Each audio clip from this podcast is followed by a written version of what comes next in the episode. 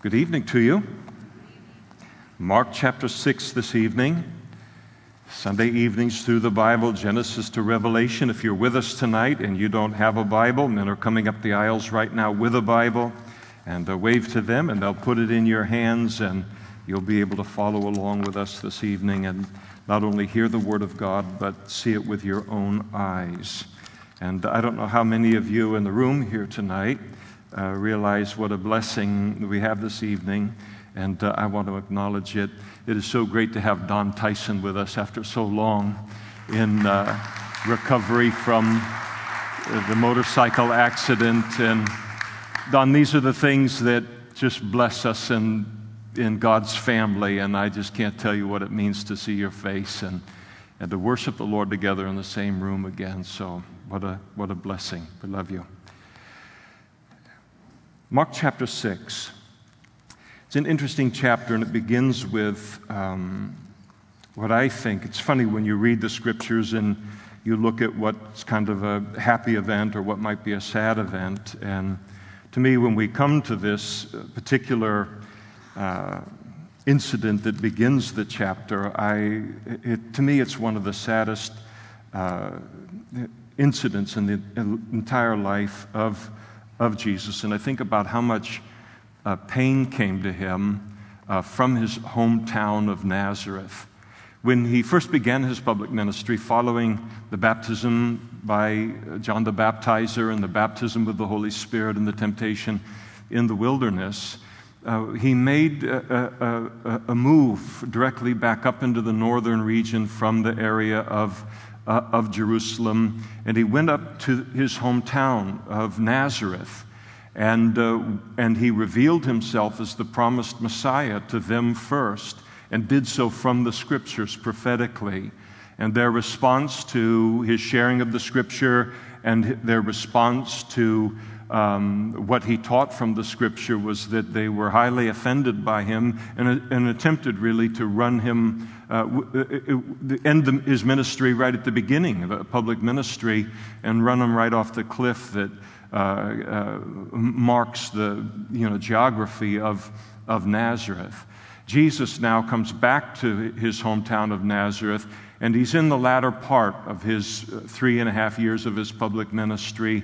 He's in, in the, year, the year of opposition, and uh, everything is building now in terms of opposition uh, toward the cross. And we're told that then he went out from there and he came to his own country, again up in the north, in the Galilee region, and uh, specifically his hometown of Nazareth. And his disciples uh, followed him. Uh, Nazareth had been his hometown for 30 years. I mean, he, his entire life was 33 and a half years, and 30 years were spent being a carpenter there uh, in that uh, city. Pure grace that he would even return to the city uh, in light of how they had treated him three years earlier. Uh, but, but he does so. One of the things that's interesting uh, about the city of Nazareth here, and, and again, heartbreaking uh, to me, is that in all of the chapters that lead up to this incident in chapter 6, and then we're going to see all the way through the remainder of chapter 6 and on the way, that everywhere Jesus goes, he cannot avoid a crowd.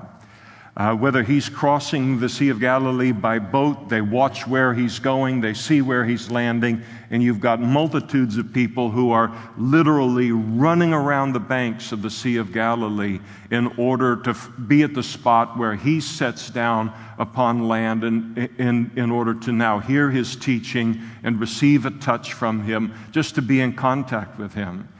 And he comes to the city of Nazareth, and there's no mention of a crowd. And now here he is, now the three years later in his public ministry. Everybody knows about him.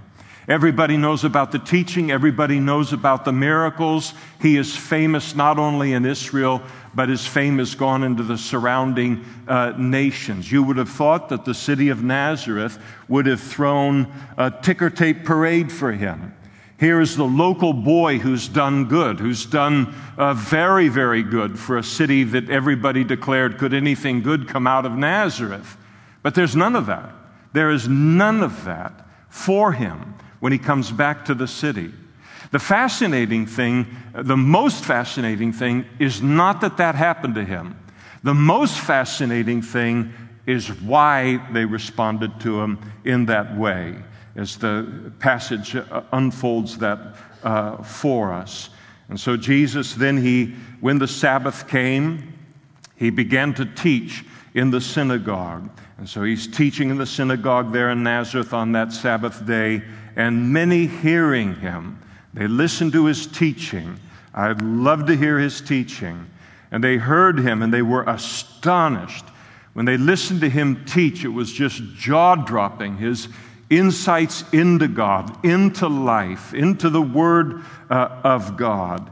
And, uh, and in their astonishment, these questions were raised that they began to pose to one another. And what's sad about it is they posed the questions uh, in their own mind to themselves. They posed their questions to one another, but did not pose the questions uh, to Jesus, the one who could have uh, adequately answered it for him. And notice the questions that were provoked in their mind by his teaching. Where did this man get these things? And what wisdom is this that is given to him that such mighty works are performed uh, by his hands? And all of those questions were great, great questions. And uh, all of them, as, they listen to Jesus' teaching, he evidently does miracles as well, confirming the word with accompanying signs and wonders. And the only honest conclusion to what it is that they're hearing and what it is that they're seeing is the very thing he told them three years earlier that he was, the, was and is the promised Jewish Messiah and the Son of God. And he comes back out of his grace just one final time before the cross to reveal this to them again and allow them to treat him uh, differently than they had done uh, years uh, earlier. And what puzzles them here is the fact that Jesus comes in and apparently with what he's teaching here, and we know that uh, others had said concerning his teaching that he doesn't teach like uh, the Pharisees, he doesn't teach like the scribes, he, does, he doesn't. Uh, he's not this uh, accumulation of human knowledge and studying what all of the other rabbis were saying. And then when he would teach something, he would say, Rabbi Shammai says this, Rabbi Hillel says this. When Jesus would open up the scriptures, he would open up the scriptures and he would tell them with authority what they actually meant, what the law of Moses was intended to do and be in human history, and whatever else he might be discussing from the Word of God. And what shocked them was that he had this kind of revelation and he had this kind of learning without having gone to any of the religious schools in Jerusalem. He hadn't studied under any of the famous rabbis. He hadn't been uh, to what was the equivalent of seminary uh, in those days. And, uh, and so they were wondering how in the world uh, could somebody teach like this without having a formal uh, religious education? And not realizing uh, that the teaching was coming from the greatest qualification that anyone could ever have in terms of as a teacher and that he uniquely possessed and that that was teaching was coming from the very thing that they rejected and that was that he was the messiah and that he was the son of god. It's interesting that uh, god the father and jesus himself determined that the overwhelming proportion of jesus' 33 years of his incarnation his time uh, spent in the, in the world, that that time would be spent as a carpenter. Uh, that it would be he would he, he would uh, live those 33 years in what is a very very much a blue collar background uh, both then and now and the first thing that comes out of their mind again not asking him any questions about this uh, they don't need any answers from him. They can figure it out on their own. And the first uh, uh, protest that occurs within their mind in verse 3 is Is this not the carpenter? And, th- and that's all they could see him uh, as, is the fact that he was the carpenter who was raised here and grew up here and worked in his father's uh, carpenter shop. It is interesting to me, and I, and I think it's instructive and important to, to recognize again that you think of all of the places that God the Father could have invested the first 33 of a very, very limited 33 years of Jesus' life in preparation for representing heaven, representing God the Father, teaching the Word of God, you would have thought that the best place that that could happen would have been in Jerusalem. The same conclusion as the population there in Nazareth. And yet God takes and says, I'm going to make a key part of the preparation of my son for his public ministry is I'm going to make him a carpenter, and, uh, and I'm going to make that a part of his preparation. I'm going to put him in a position in a city where he is going to interact with every kind of human being uh, imaginable, and I'm going to even raise him in probably one of the roughest cities in Jerusalem at the time. Again, can anything good come out of, of Nazareth?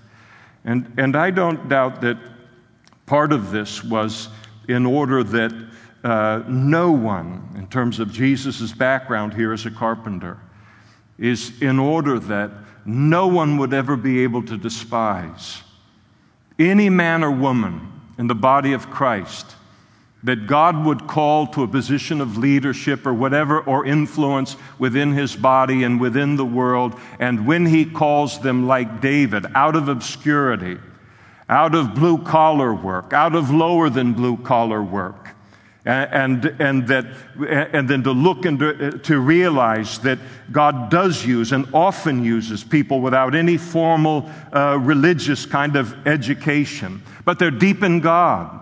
They're deep in the Word of God. They love God. They've surrendered to God in the way that we've even sung about here uh, tonight.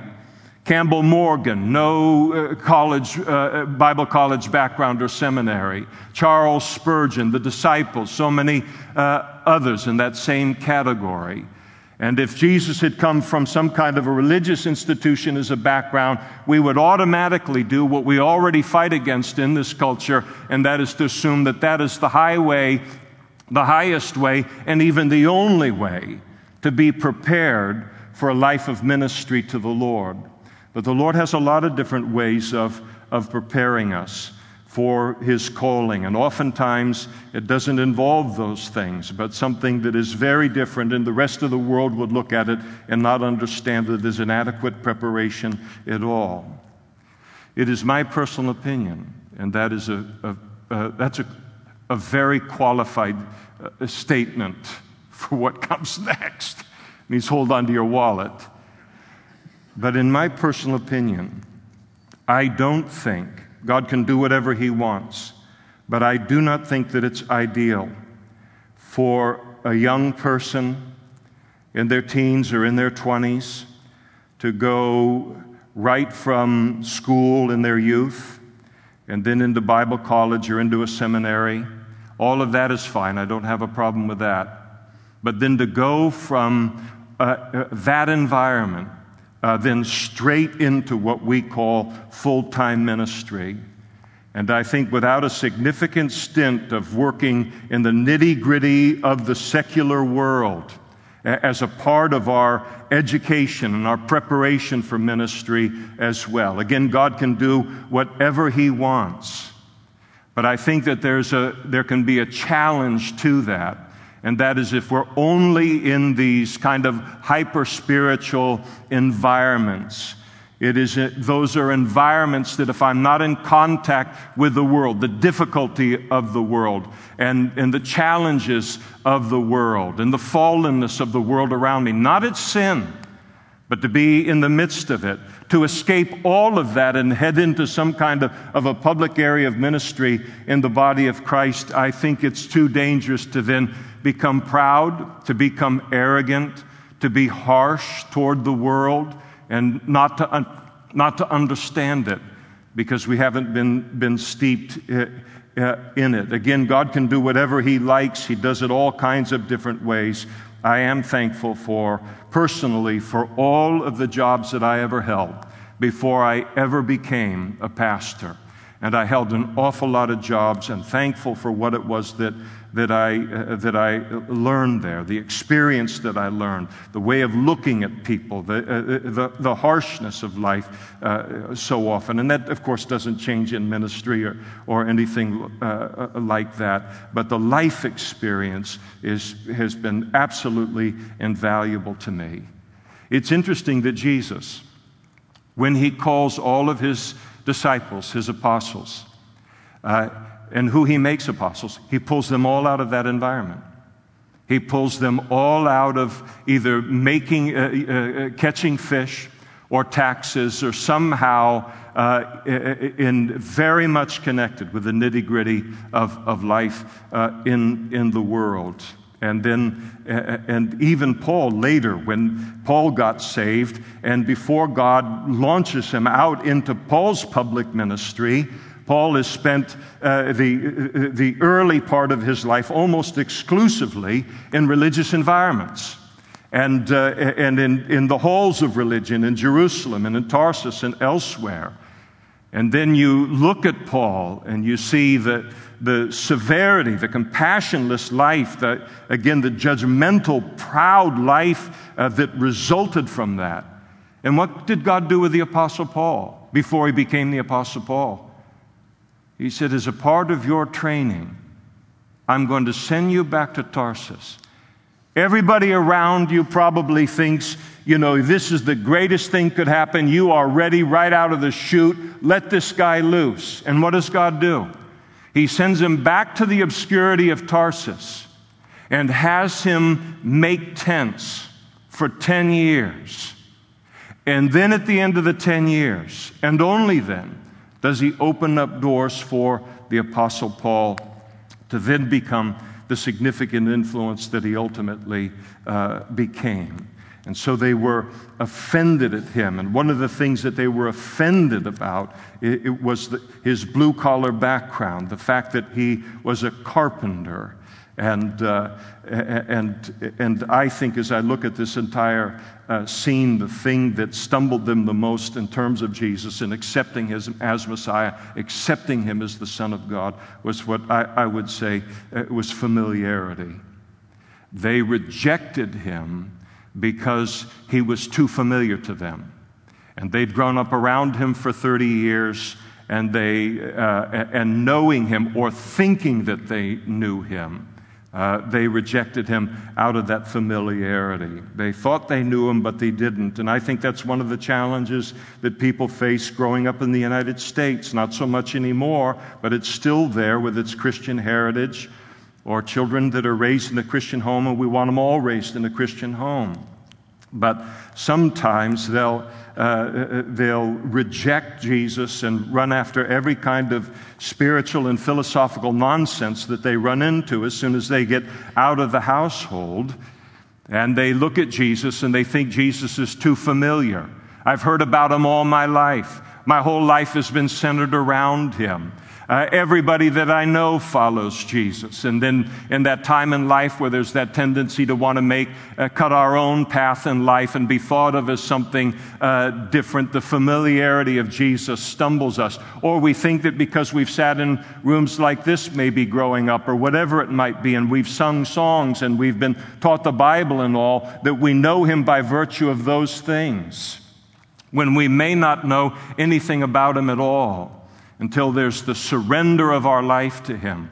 And in desperation, we make Him our Lord and we make Him our Savior, and then commit to follow Him on that, that kind uh, of, of a level. All of it coming with that, that spiritual uh, birth. One of the things that I love is that, and I think about one man, I won't name him, uh, but dear to our heart here at Calvary Chapel, and raised, and he's the example to me of, uh, of all of this. And uh, he wouldn't mind me using his name, but I won't. And here he grows up in a Christian home. I mean, as good a Christian home as you could ever grow up in.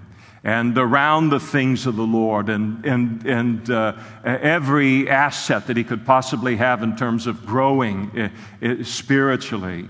And he grows and reaches his, his, young adult life, and he heads off to India to try and find uh, the meaning of life and, and the, all of the exoticness of it. And, you know, it's, it, it, there's something kind of cool if you go to, uh, here you are as a young person, and you go to some kind of a family reunion or a party or a class reunion, and what are you into? And you say, Well, I'm, I'm a Christian and I'm into Jesus. And it's like, boring.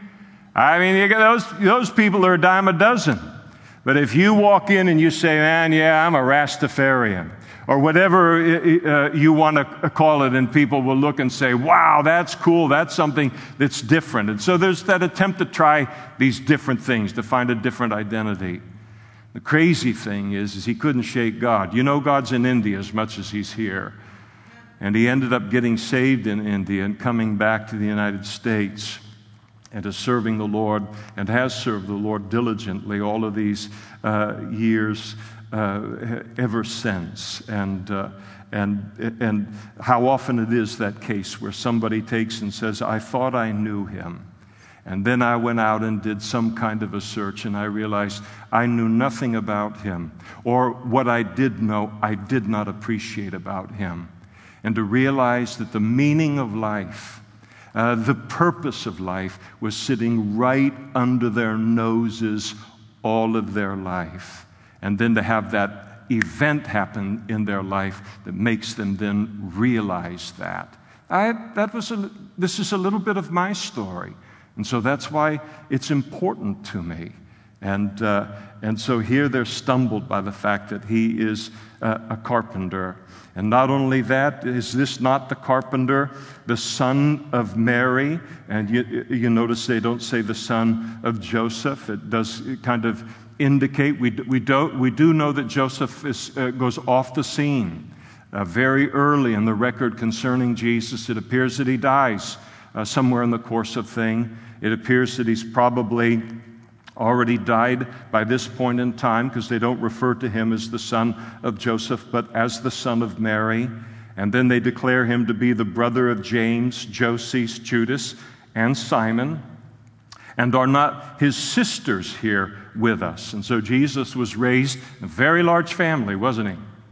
Not only the brothers who are named, but the sisters, and so they were offended at him. Now, again, verse 3 is an important doctrine concerning uh, clarity on what is uh, a Roman Catholic doctrine of the perpetual virginity of Mary, that she was uh, uh conceived, Jesus is a virgin, is a miracle of the Holy Spirit. Everybody agrees with that. We recognize that in the, the, the Bible record. But uh, Roman Catholicism uh, teaches that she never uh, did have sexual intercourse, never did have a family, and, all she remained perpetually a virgin. And, uh, but here, and, and they'll take a passage like this where uh, these uh, brothers are clearly referred to uh, by the term brother. There's a tremendous clarity there, but they'll, uh, oftentimes they'll declare that the word brothers there is the same word as brethren. So this could just as easily be a, a description of Jesus' male relatives. It could be cousins, it could be nephews, it could be any of these things. But as you look at the passage, very clearly referring uh, first to Jesus and uh, Jesus is the son, Mary as the mother, and then the immediate brothers and sisters of that family. I don't, I, I don't like to uh, poke anything in the eye that, that claims uh, and, and, desires to represent Christ in the world. And, and, that, and, and I know there are many, many, many born again Christians in Roman Catholicism. But this thing that's happening today, where you've got uh, Protestantism, so to speak, and then you have Roman Catholicism merging together, and where there is an overlooking of, of the doctrine of the Roman Catholic uh, Church, it is a great mistake, and one day it will bite back uh, seriously. Again, Roman Catholicism, I mean, you want to get behind, uh, uh, beyond uh, you know, the uniforms and, and even transubstantiation, and that the, the, the elements of communion become the literal blood and body of Jesus and all. But the thing that is the real troublesome thing there is that they teach that a person is saved through faith in keeping the sacraments. And now you're adding something to the cross for salvation, and thus you're saying that what Jesus did upon the cross is not enough for our salvation. And I don't care if I'm the man in the moon, I don't care who says it. You simply cannot go there, and you can't do that.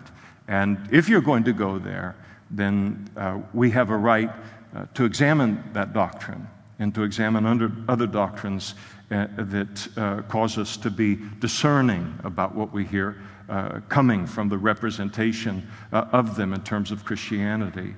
And Jesus, as they as they came to this conclusion uh, about him and were offended uh, uh, about him without asking him anything about it at all, Jesus then uh, said to them, they never posed a question, but he declared clearly what the problem was here. Uh, a prophet is not without honor except in his own country, among his own relatives, and in his own house. And again, it's the issue of familiarity and how often it, difficult it is so often for people to receive truth and even receive spiritual truth from someone who is close to us. And how often it takes some stranger, someone out of left field to say the same thing, and, then the person uh, gets it. Every parent understands this. Uh, I mean, every pastor understands this a parent raising a child, and here you are as a father or mother, you tell your children for all 18 years, don't do this, don't do this. This is why you shouldn't do this. This is why it's wise not to do this. And they fight you and they fight you and they fight you and they fight you. And then one day at 23 years of age, they come back for Thanksgiving. And then they say, Guess what, mom? I just found out that such and such and such and such. And it's what you told them for 18 years and you just box their ears because you're free to do that as the mom. Just take them and twist those ears of them. But that's it. But that, you know, we don't get upset about it. I mean, how many times uh, uh, for, for me as a pastor, so I'll say something over and over and over again through the years, and then someone who has sat and listened to the teaching, they'll go off someplace and come back and say, Pastor, I just learned this. And, uh, and, it's, and it's like they never heard it in this room. And that's just kind of the way that it goes. And nobody grinds under it. We're, we're happy at that point that they've learned it and heard it from anybody. And, uh, but very often uh, that, is, uh, that is the case. Uh, the, the, the, the person who is speaking, who is closest to the person, sometimes it's that familiarity that just kills our, our impact. We still speak it, but sometimes it takes someone uh, from the outside saying the same things. And Jesus, he would do no mighty works there in Nazareth, except that he laid his hands on a few sick people and he healed them. And then he marveled because of their unbelief. And it was, they marveled at his teaching. He marveled at their un, uh, uh, uh, unbelief. And, uh, and then he went on about his business. And again, it's very, very sad, just like when he left the area of Gadara after the people asked him to leave, after he cast the demons out of, uh, out of uh, Legion and in, into, uh, into the swine. And they asked him to leave, and he left. And here, this is the reaction that he got in his hometown. And then he went about the villages in a circuit. And then in these other places, they will rejoice in him and recognize him for who he is in a way that didn't happen in, in his hometown. Now, when it says that he could do no mighty uh, works there or miracles there in verse 5, it doesn't mean that um, uh, because of their lack of faith, that, some, that our lack of faith somehow binds the power of Jesus in his life, that it's like kryptonite or something, and he, and he can't quite fight uh, through that. So somehow he hits this unbelief in Nazareth, and uh, he, he is literally without the ability to do the miracles without their faith. That's not true about God. God can do anything he wants, anytime he wants, he always has the power to do it. What it probably refers to is that because of their unbelief and such a low level of faith, that in the city of Nazareth, instead of crowds of people coming to him for healing and for deliverance, probably only a handful did. And the handful that did come to him, he met their needs and then uh, moved on. But a very, very different response from what he had experienced uh, uh, elsewhere in, uh, in, the, uh, in the other uh, uh, uh, other cities, both before this and then after that. It is important, I think, and I, I exhort myself on this. It is important in the light of what happens here in Nazareth to, uh, whether I'm uh, a child uh, or a youth, or whether I am a husband, or whether I'm a wife, or whether I'm in a local church, it is important that we do not shut out the voice of God through those who are closest to us simply because of our familiarity with them. They are most often the people who speak the clearest into our lives. And the vibe and the whole attitude of Nazareth can carry into our lives as well. We should receive spiritual truth and, and, and anything of, of the Lord through whatever vessel the Lord decides to use. And then he called the 12 to himself and he began uh, to send them out. And so here they are being sent out. It's important to be sent out on, uh, into ministry. Uh, and, uh, and he sent them out two by two. It's great to go out in twos. It's very wise for them to go out in twos. I'm glad that when God sent us out to Modesto, that uh, Karen and I went out in twos, and because you can lean on one another, one another for perspective, and, and all of that rather than being alone. And, and then in their case, you know, as they're witnessing and sharing, somebody is interceding while the one person is sharing the gospel. And then when the other shares, the other begins to intercede. And just the encouragement that comes with two by twos. And then he gave them power over unclean spirits. And so he's sending them out, as you'll see in verse 12. They went out and they preached that people should repent. They're preaching the gospel repentance and, and uh, uh, belief in Jesus. And he gives them now power that when they preach this gospel, uh, a power to do miracles so that that would get the attention of the people. They would recognize this isn't just some religious charlatan that's making the way through. This person has a power that only God can give them. And so he, he gave them the power. And whatever God calls us to do, no matter what it is, is called upon our lives, he will always give us the power uh, to then uh, fulfill what it is that He's called us to do. And then he, he commanded them to take nothing for the journey except a staff, uh, uh, no bag, uh, uh, no bread, no copper, no money in their money belts but to wear uh, sandals and not to put on two tunics. And so he calls on them to just head out and to trust God that God would take care of them through their ministry. They were to live uh, very, very uh, uh simply. And I, I, think about as I, I read uh, verses 8 and 9, I think about how uh, refreshing that is. Um, I, I, saw a, a brochure um, probably six weeks to two months ago, where a church was uh, wanting to start uh, two churches out of that church and uh, plant them in uh, a couple of areas in the Bay Area.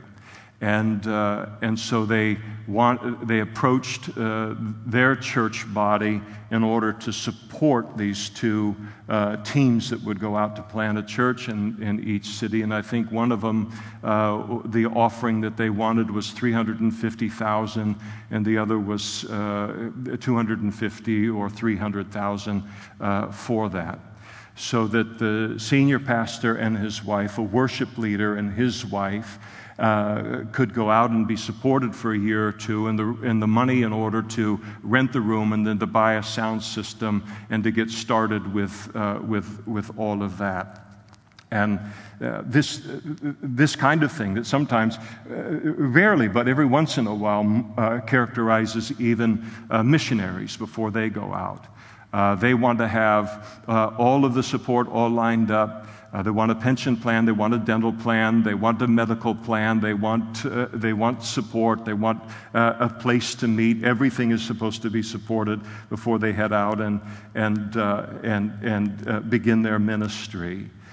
I don't have a problem, of course, with supporting missionaries or supporting uh, churches or anything like that.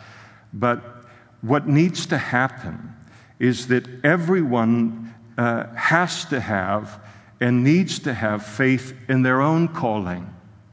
before they ask anyone else to have faith in their calling, and a willingness to take a step of faith and to believe that I believe that this is what God has called me to do. And if nobody gives me anything, if nobody bears witness to it, if nobody gets it related to my life, this is the best that I can hear God, and I'm going to go out and I'm going to do this. And when people see a calling of God upon a person's life like that, but they see that they believe in their own calling to the point of sacrifice before they ever approach others to believe in their calling, that kind of person is never going to lack support for what God has called them to do. I loved listening to a Bible study many, many, many, many years ago in which the speaker was talking about so many things, and this was one of them. And he was talking about the presence of God. All you need is the presence of God with your calling. And he said, and I forget what country he used, but he said, if God has called you to Argentina, then fly to Argentina. If you can't fly to Argentina, then drive to Argentina. And if you don't have a car to drive to Argentina, then take a bus to Argentina. And if you don't have the money for a bus ticket to Argentina, then walk to Argentina. And if you can't walk to Argentina, then ask someone around you to point you in what direction is Argentina, and then face that direction and fall on your face in that direction. And that's the kind of spirit that's required to survive and to thrive in ministry, one in which we believe ourselves in what God has called us to, because no amount of money and no amount of support and no amount of anything else can take the place of knowing that and believing that and then stepping out in faith in what I believe about my own life. I should never ask anyone to support what I'm not willing to sacrificially uh, believe and act upon related to my own life. And, and here you've got them going out. Jesus says, don't, uh, don't go out and with all of these things, go out simply, and I will take care of you. And I'll tell you, when Karen and I moved to Modesto, we sold a house in Napa and we had some equity from it. And we used that uh, to help support us and uh, ourselves. And, and uh, uh the first two years of ministering here in Modesto, I begged God for my job back at the phone company. I begged Him. What have I done to my family? What in the knucklehead uh, decision have I made in doing this?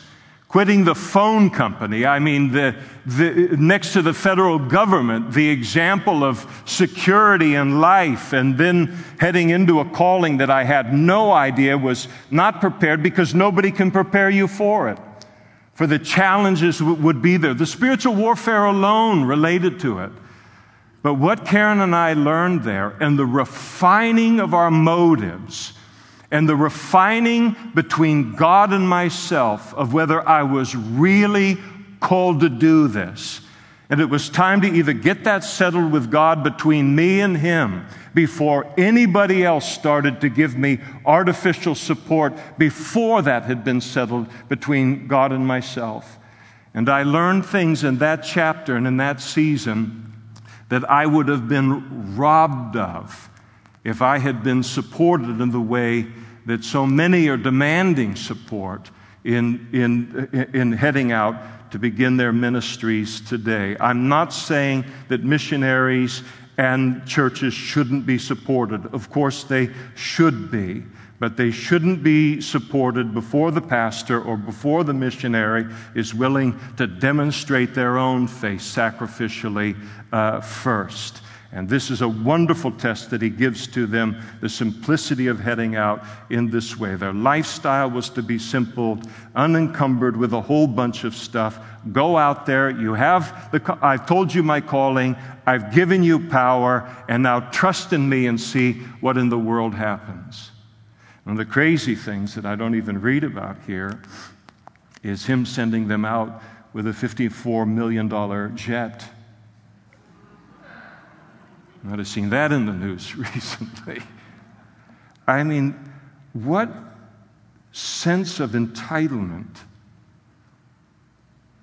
and self importance would I have to have to ask the body of Christ to take $54 million out of circulation in the work of the kingdom so that I don't have to fly, not coach, but so that I don't have to fly first class. And it is one of the occupational hazards of pastors and leaders in the body of Christ. This great sense of self importance, this great sense of entitlement. And because it is an occupational hazard, here Jesus takes with these 12 and he sends them out in this kind of a way, and then to discover would they be willing to go under these terms. And to their credit, uh, they did. And he said to them, In whatever place you enter into a house, stay there till you depart from that place. Jesus knew that as he gave them the gospel to preach, and as that gospel was then being confirmed with people being delivered of demons and lepers being cleansed and people being healed, that his disciples were never going to lack a meal. They were never going to lack a place to stay out of the gratitude of the lives that they were impacting, that it was all going to get taken care of, but taken care of in the course of the work. And so he says to them, he's not worried. Listen, here's what you need to do, plan B, in case you can't find, get a roof over your head. He knows that's going to happen. He just says, whoever invites you first into your home when you're staying in a particular village or city, and you're in that place, and that's the first place you go to, and you get an offer of a better place, don't take the better place because it'll distract from the message and it'll distract from, uh, it'll make you look like you're, you know, you're, uh, you're looking for a better offer within the ministry, and it will dis- diminish and misrepresent the heart of God. And whoever does not receive you nor hear you, when you depart from those cities and from those places, shake off the dust from uh, under your feet as a testimony against them. And verily, verily, I say to you, it will be more tolerable for Sodom and Gomorrah in the day of judgment than for that uh, uh, uh, city. And so, here, this persecution that they would face in the midst of all of this, and the wiping dust off your feet, you would travel through a village and, or through an area that didn't want anything to do with the gospel, didn't want anything to do with you. And Jesus said, When you come to the edge of the city, that you're being thrust out of. He knew what it was to get thrust out of a city. And he said, when you get to the edge of the city, and they could do it literally, but figuratively speaking, to wipe the dust off of your feet was to say, I don't want to take even the dust from this place. And Jesus doesn't call the disciples to do this out of an unrighteous anger or to do this out of a pride or out of an arrogance. What he's, what he's wanting them to do here is don't take anything from that town that minimizes the seriousness of their rejection of the gospel and their rejection of, of salvation. Don't do anything that minimizes that uh, at all.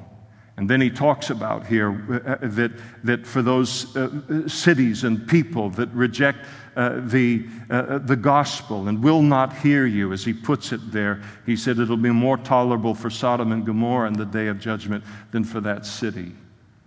Uh, what happened to Sodom and Gomorrah in the Old Testament? They can't even find where they existed. To this day, gone. Gone, completely judged. I mean, absolutely nothing less. And you think, what judgment could be worse than the judgment that fell on Sodom and Gomorrah.